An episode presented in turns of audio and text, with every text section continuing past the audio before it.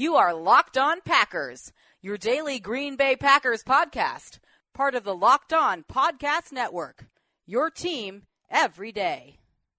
R E L A X. Relax. We're going to be okay. It is time. It is time. I feel like we can run the table. I really do. You are Locked On Packers, part of the Locked On Podcast Network, your team every day. I am Peter Bukowski, and I cover the Packers for SB Nation. I cover the NFL for FanRag Sports, and you can follow me on Twitter at Peter underscore Bukowski. You can follow the podcast on Twitter at Locked On Packers, and you can find all of the podcast content at LockedOnPackers.com. It is Tuesday, December 26th, the day after Christmas. Merry Christmas, Happy Hanukkah, Happy Holidays to one and all. Unfortunately, it is not a, a, happy occasion for the Green Bay Packers, who lost to the Minnesota Vikings Saturday night, 16 to nothing at home. It was their second shutout loss of the year, the first time that's happened in a generation at home. Brett Hundley set a record for most home attempts without a touchdown pass on a list with the worst home passer rating for a quarterback, with guys like Joey Harrington, Ryan Leaf, Chris Weinke. It was ugly and it was it was coal in the stockings of Packer fans, even in a game that didn't mean anything. And the Vikings obviously had something to play for. The Packers didn't.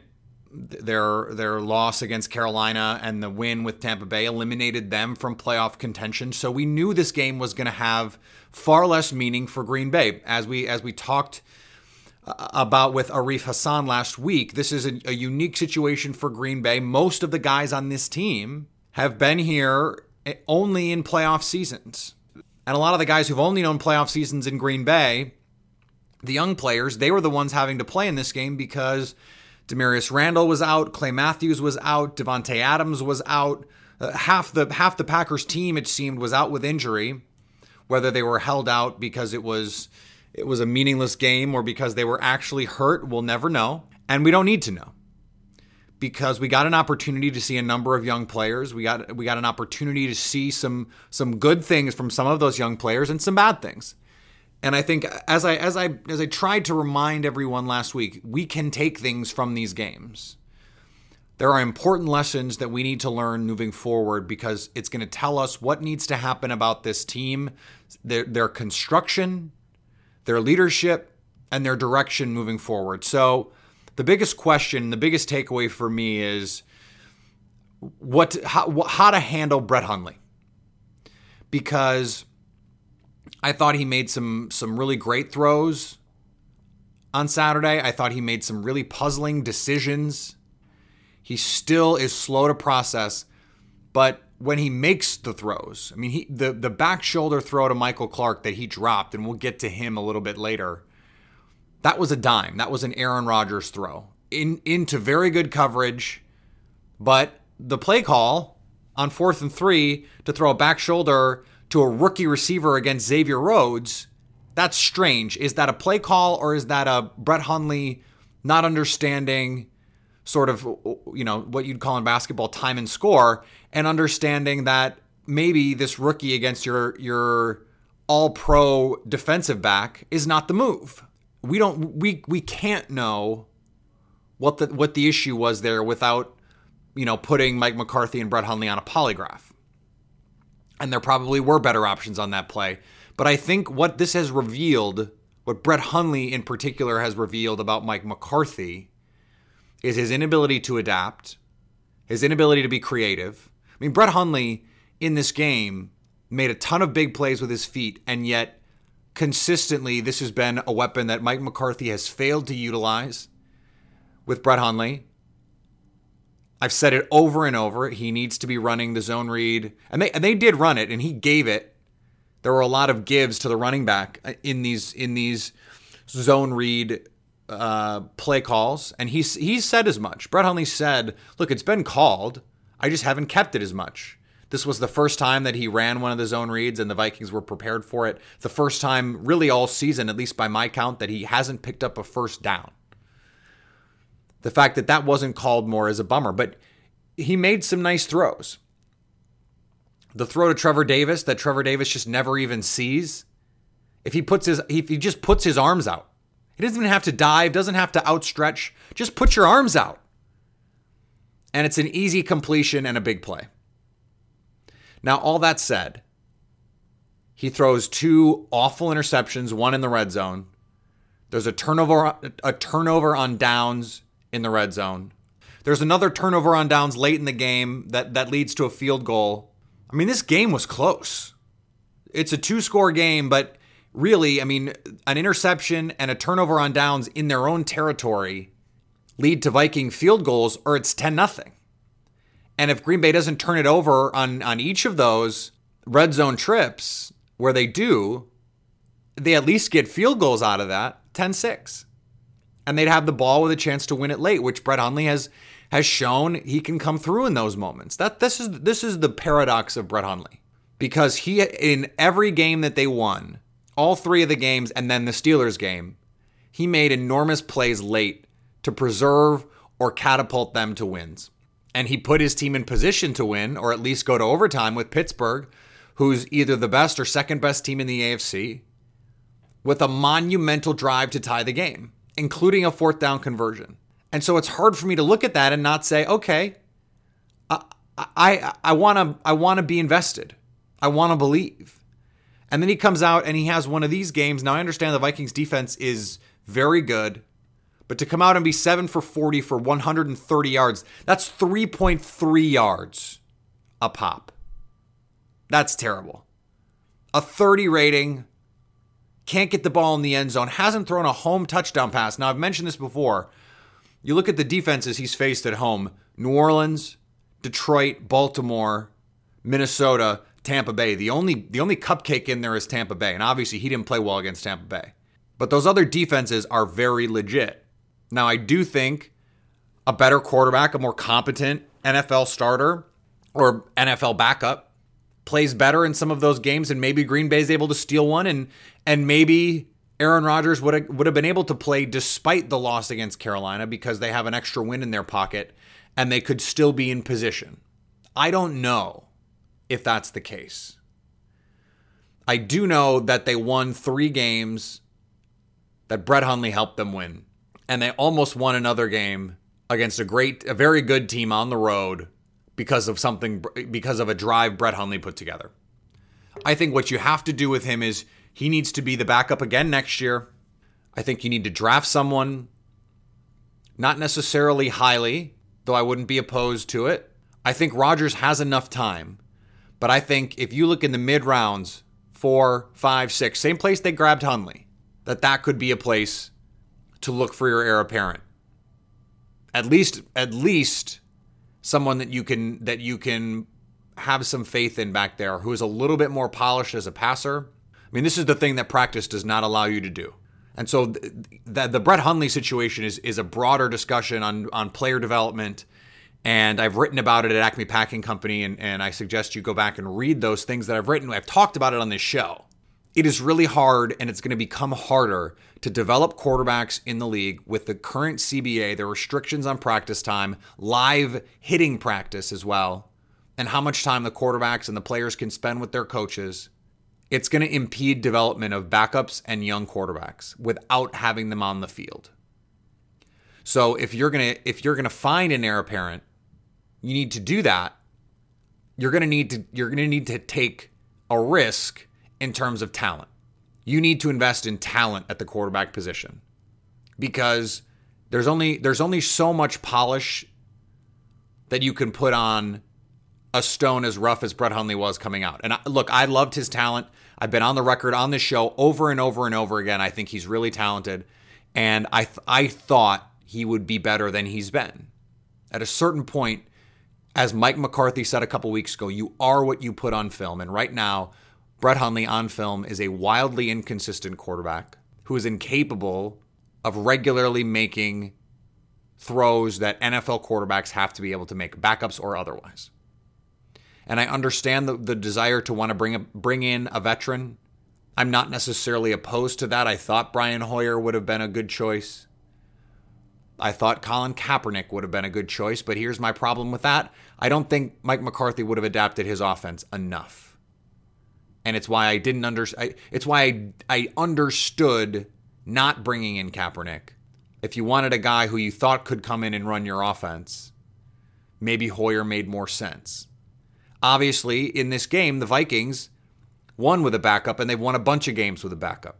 So, what does that say about the, the constitution of this team? What does it say about the leadership of this team, the vision of it offensively? Those are things and conversations that we're going to have moving forward on the show. Before we get there this week, I want to remind you about our Pro Football Focus Edge giveaway. Put your name and your Twitter handle in a review of this podcast on iTunes, and you'll be entered to win a Pro Football Focus Edge subscription. That's a $39.99 value and gets you access to, to all sorts of data behind Pro Football Focus's paywall, player grades, all sorts of, of tools, charting, mountains of data that could all be yours, and all it would take is your name and your Twitter handle and a review of this podcast on iTunes. It really is that simple. Now, all of all of what I said about the offense being true, the defense played really well. In fact, Green Bay outgained Minnesota on Saturday night. It was the turnovers that were the difference. Green Bay unable to get any. Brett Hundley throws two picks. They turn the ball over on downs twice. And this still was a close game, really until the end, because the defense played so well. In fact, Minnesota, they scored just one touchdown. They get three field goals. They're four of 15 on third down, same as Green Bay. This is this is obviously a much maligned third down defense. They played excellent situational football in this game. They only allowed 236 total yards to a top 10 offense. That was healthy. They had all their guys. Rudolph, Thielen, Diggs, Murray, McKinnon. They're all there. This this has been their offense for most of the year. And Green Bay without Clay Matthews, without Damarious Randall, without Kevin King, they go out and they play one of their best games of the year. Case Keenum finished the game 14 of 25 for a buck 39. I mean, I mentioned this on Twitter. The biggest difference between the night Keenum had and the night Hundley had was in the red zone. Keenum threw a touchdown pass and and Brett Hundley threw a pick. That's the difference in the game. Because it's not like his numbers were great. In fact, ESPN, which which adds in running and situational valuation for for quarterback stats, and they created a stat called QBR. Case Keenum had a 36.7 QBR, Brett Hundley 32 and a half. They didn't play that differently. Now I think Case Keenum in this offense, if Case Keenum is the court is the backup quarterback in Green Bay, I think they probably do win one or two of the games that they lost. They probably beat the Saints at home, given the way their defense played. Maybe he doesn't throw a bunch of picks against the Ra- the Ravens and Green Bay wins that game. It's unfortunate that two really bad Hundley performances cost Green Bay wins at home. And really three wins because they probably should have beat the Saints the way the defense played, particularly in the first half. Now, I don't want to get too bogged down in that, but the, the Packers stopped the run. Minnesota put up 112 yards rushing, but on 33 carries, that's a that's under three and a half yards a carry, which is Obviously, a tremendous job by them. And the reason is the interior of Green Bay's defense is once again stout. This is the stoutest they've been up the middle in a long time. Mike Daniels, Kenny Clark, Blake Martinez, Jake Ryan. Those four guys played great in this game. The Minnesota Vikings couldn't block Kenny Clark. He had two sacks, two tackles for losses, three quarterback hits. He was in the backfield constantly. And if he's going to develop into a pass rusher along with the ability to eat up space and blockers in the middle as a nose tackle, then he's going to be the best interior player Green Bay has had since prime BJ Raji. And I'm including Mike Daniels at his best. I think he's already passed Mike Daniels as the best interior defender on this team, possibly the best possibly the, the best defender full stop on this team. And at his age with his potential, his athletic gifts, Kenny Clark can be as good as he wants to be. And I think if if Green Bay changes schemes in the offseason, which I think will happen, I think particularly if they go to a 4-3 and they allow him to be in a situation more often one-on-one with offensive linemen, I think he could be an 8 or a 10 sack guy. He has that kind of potential to be a Geno Atkins level pass rusher because he already has incredible athletic talent. He has got brute strength and force. He uses his hands well to get off blocks. If you want to take anything positive away from this lost season, let it be that the interior of this defense, the run defense, you can no longer punk the Packers out because Mike Daniels and Kenny Clark are going to play nasty. And Blake Martinez is going to come downfield. And Jake Ryan, who led the team in tackles in this game after not being a part of the defense really against Carolina, stuck his nose in there and played some old fashioned power football in an NFC North matchup. Minnesota tried to do just enough to win this game, and they and they did, but not because of anything they did, mostly because of what Green Bay did and didn't do. The Packers, without their top two corners and and Davon House playing hurt, hold Stefon Diggs to 60 yards on five catches, Adam Thielen 24 yards on two catches. To hold those those two to seven total receptions and under 90 yards is an incredible accomplishment for a secondary playing as banged up as it was. It's the most aggressive. We've seen Ha Ha Clinton-Dix play. He helped a lot on the doubling of Adam Thielen. Josh Jones was matched up a ton on Rudolph, the tight end.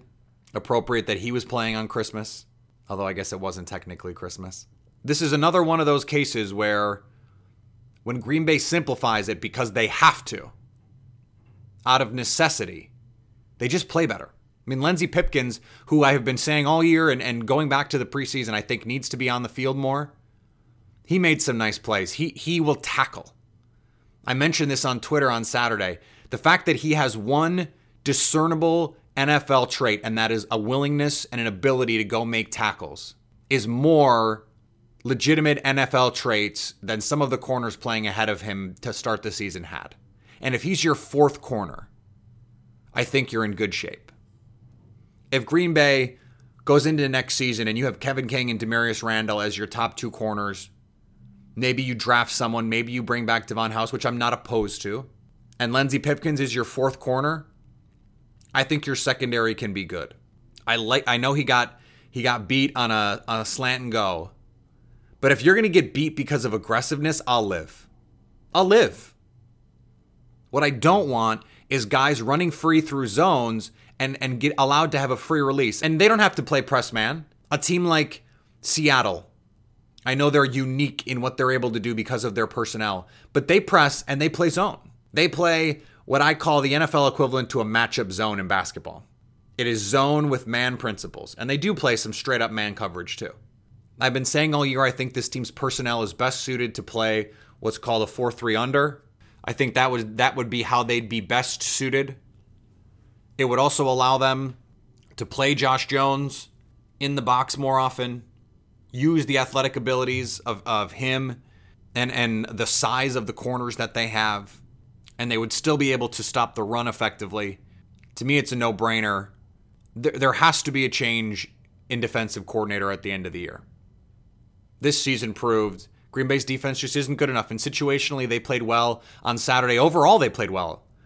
But there's too much talent here for this team to be bad. There just is.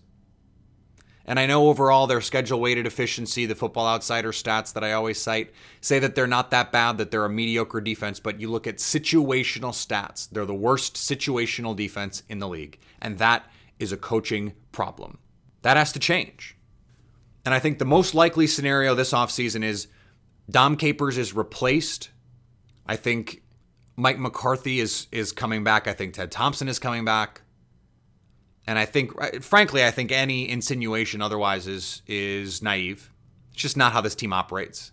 They're not going to overreact to one one season where you lose your, the best player in the world.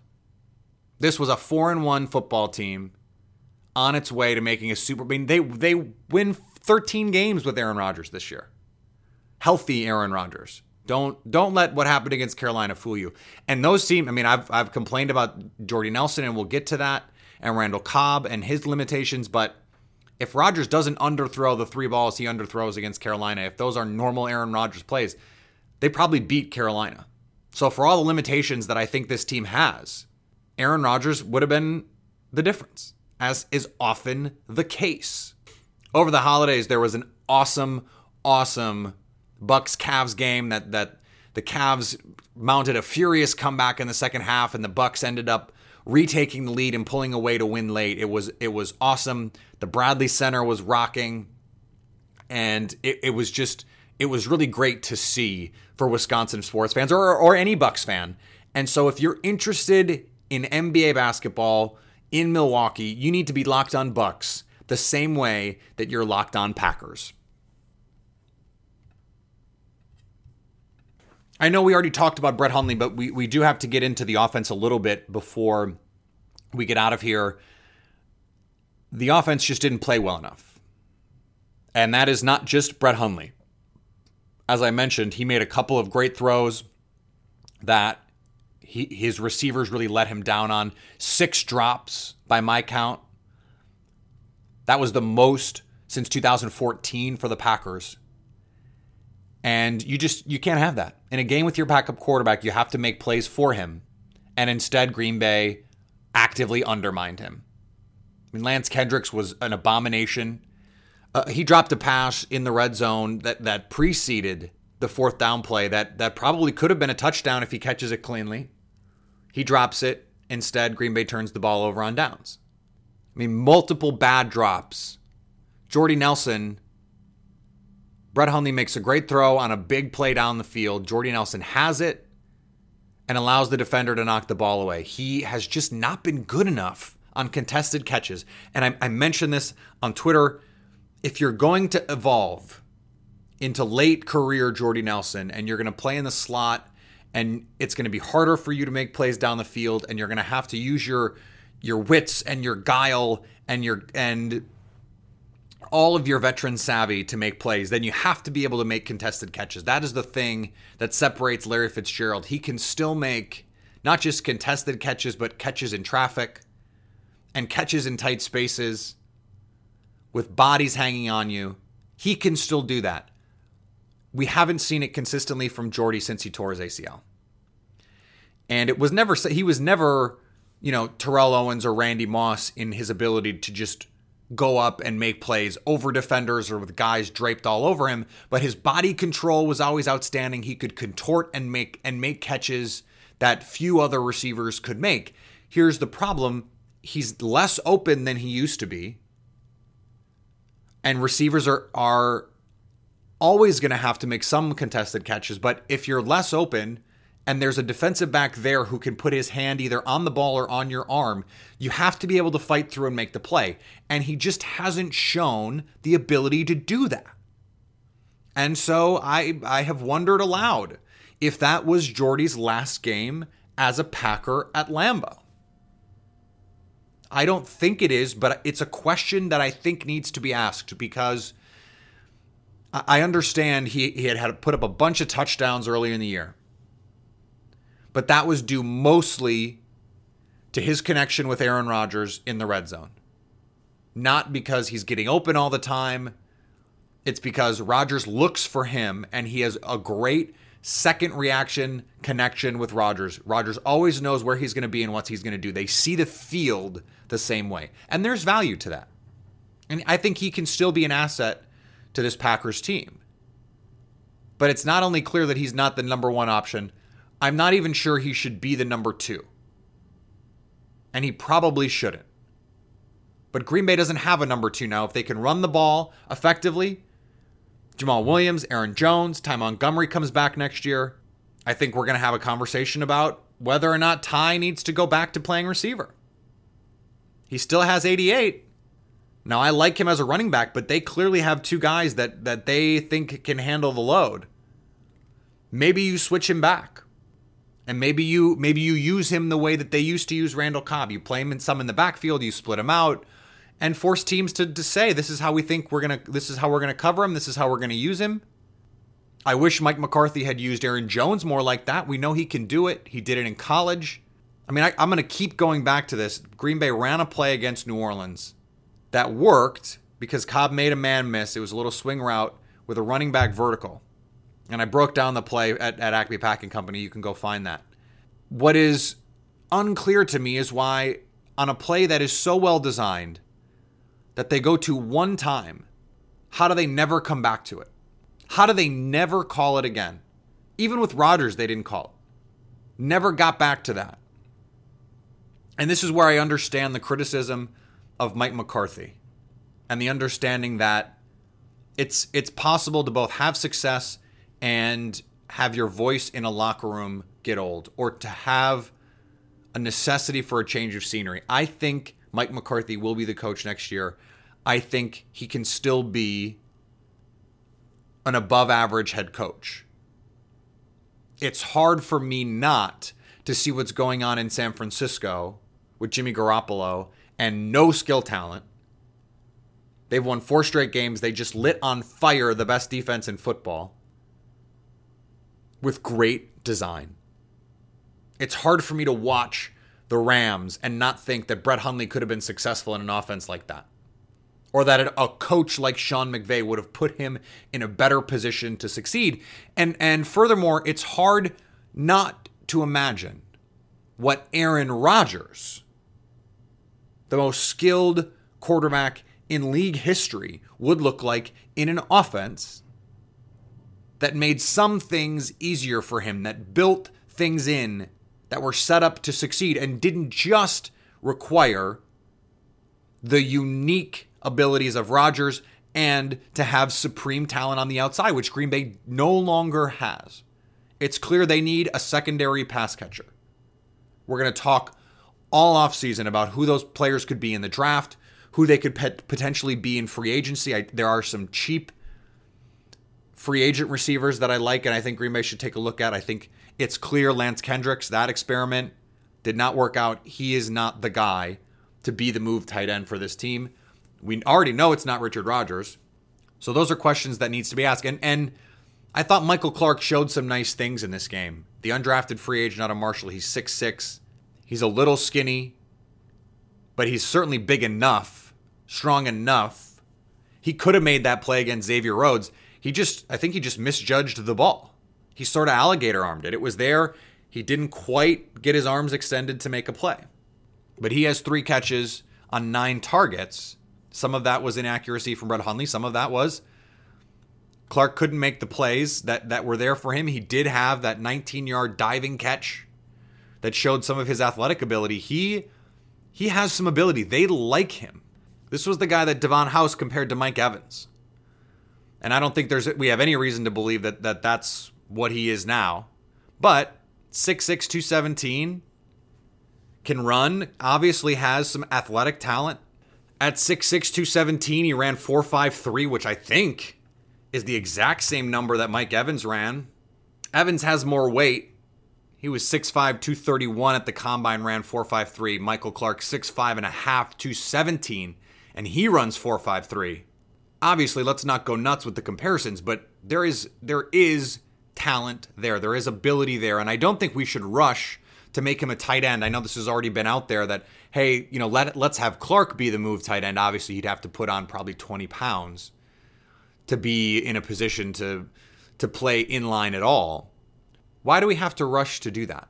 Why do we have to say, okay, you're going to be a tight end now when he could be an outside receiver?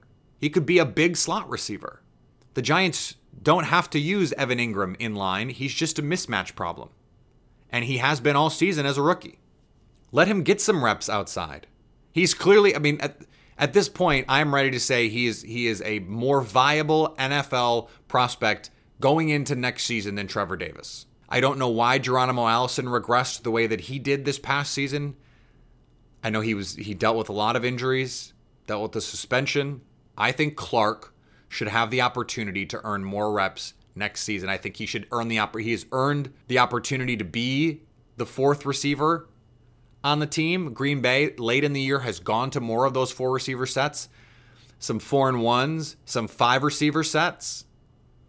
I don't know why that wasn't a thing that happened earlier. Brett Hundley, you know, had the opportunity to play some spread which I like. I, I, I wish the offense hadn't looked so traditional with Brett Hundley obviously. And I hope against Detroit that Mike McCarthy continues to say, "Hey, we're we're gonna go out and we're gonna play four receivers and we're gonna we're gonna spread the ball out and we're gonna we're gonna try and, and give our quarterback a chance to succeed." Brett Hundley has one more chance to prove that he belongs on this team. I think if he lays an egg, that it, you just it's it may just be time because this is a game the Detroit Lions they don't need because their season's over too. But if Hundley goes out and plays well, I think he's I think he's playing for his job next season. If he goes out and plays well, he gets to stay. And I think if he lays an egg, maybe he's on the roster, but I think Green Bay clearly makes a, a significant attempt, whether it's signing a veteran or, or drafting someone to come in and, and take his spot as the backup. Now, obviously, there's a gray area in there in which he could perform middlingly or just okay or good, but not great. Those are all, you know, how does that matter for his future? We don't know. And we and we don't know. We can't know. And I don't think the Packers know. I don't think they have a clear vision for how they need to move forward with Brett Hundley because clearly they thought he'd be better than he was.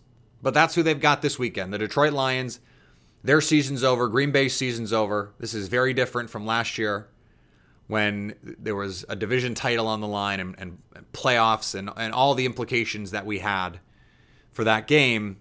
They're just not there this time. We don't get that. And so it'll be the most meaningless week 17 game that Green Bay has played since at least 2011 when in their seeding didn't matter, but at least then they were going to the playoffs. So so even before that, it's probably the least the least meaningful game they've played since 2008, the last time they didn't make the playoffs. And that sucks. But it means a lot of soul searching needs to take place in Green Bay this offseason. We're going to get to all of that over the course of the offseason. I'm not quite sure yet how the schedule is going to shake out for the next week, though, with the holiday, with New Year's. We will have more podcasts this week. I'll I'll let you know in terms of programming notes what we're gonna do with the Friday show if we're gonna have one, and then moving forward, I'll try and keep you updated on on how we'll move forward into the off season and beyond. But there's still plenty to talk about. There will be stuff to talk about all off season, so we're gonna keep having shows. You will not lose your Packers fix just because the season's over. And I hope you'll continue to listen. I hope you'll continue to tell friends about the podcast. I love getting tweets and, and running into people that I see. It was it was great to be home in, in Milwaukee for the holidays and, and talk to people and hear them talk about the show and ask me about the show and, and say, hey, I told my coworker about the show. Please continue to do that. Share it on Twitter, on Facebook, on, on MySpace if that's still a thing that you use. Tag us on Twitter at Locked On Packers. Tag me on Twitter. Follow me on Twitter at Peter underscore Bukowski. All of the writing that I do at FanRag NFL and Acme Packing Company, the SB Nation Packers site, it's all there for you. There is going to be more content from from the digital editorial side from me, writing in the off season. So I'm not going to stop, and I hope you don't stop listening and reading. I appreciate everything that that you guys have done over the course of this season as I have taken over as captain of the ship. I hope I can continue to steer it in a positive direction as we move forward. The show has has grown all year, and the, the future of not only Locked On Packers, but of, of the Locked On Podcast Network, I think is as bright as it's ever been, not just because I'm here, but because it has such great support from, from all of you. So I want to thank you for that. We'll be back here tomorrow which means you need to stay locked on Packers.